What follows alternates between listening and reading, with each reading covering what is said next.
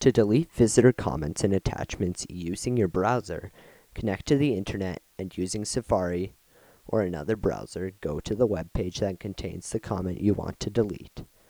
Click the lock icon that appears to the right of the comment's title. Log into your MobileMe account.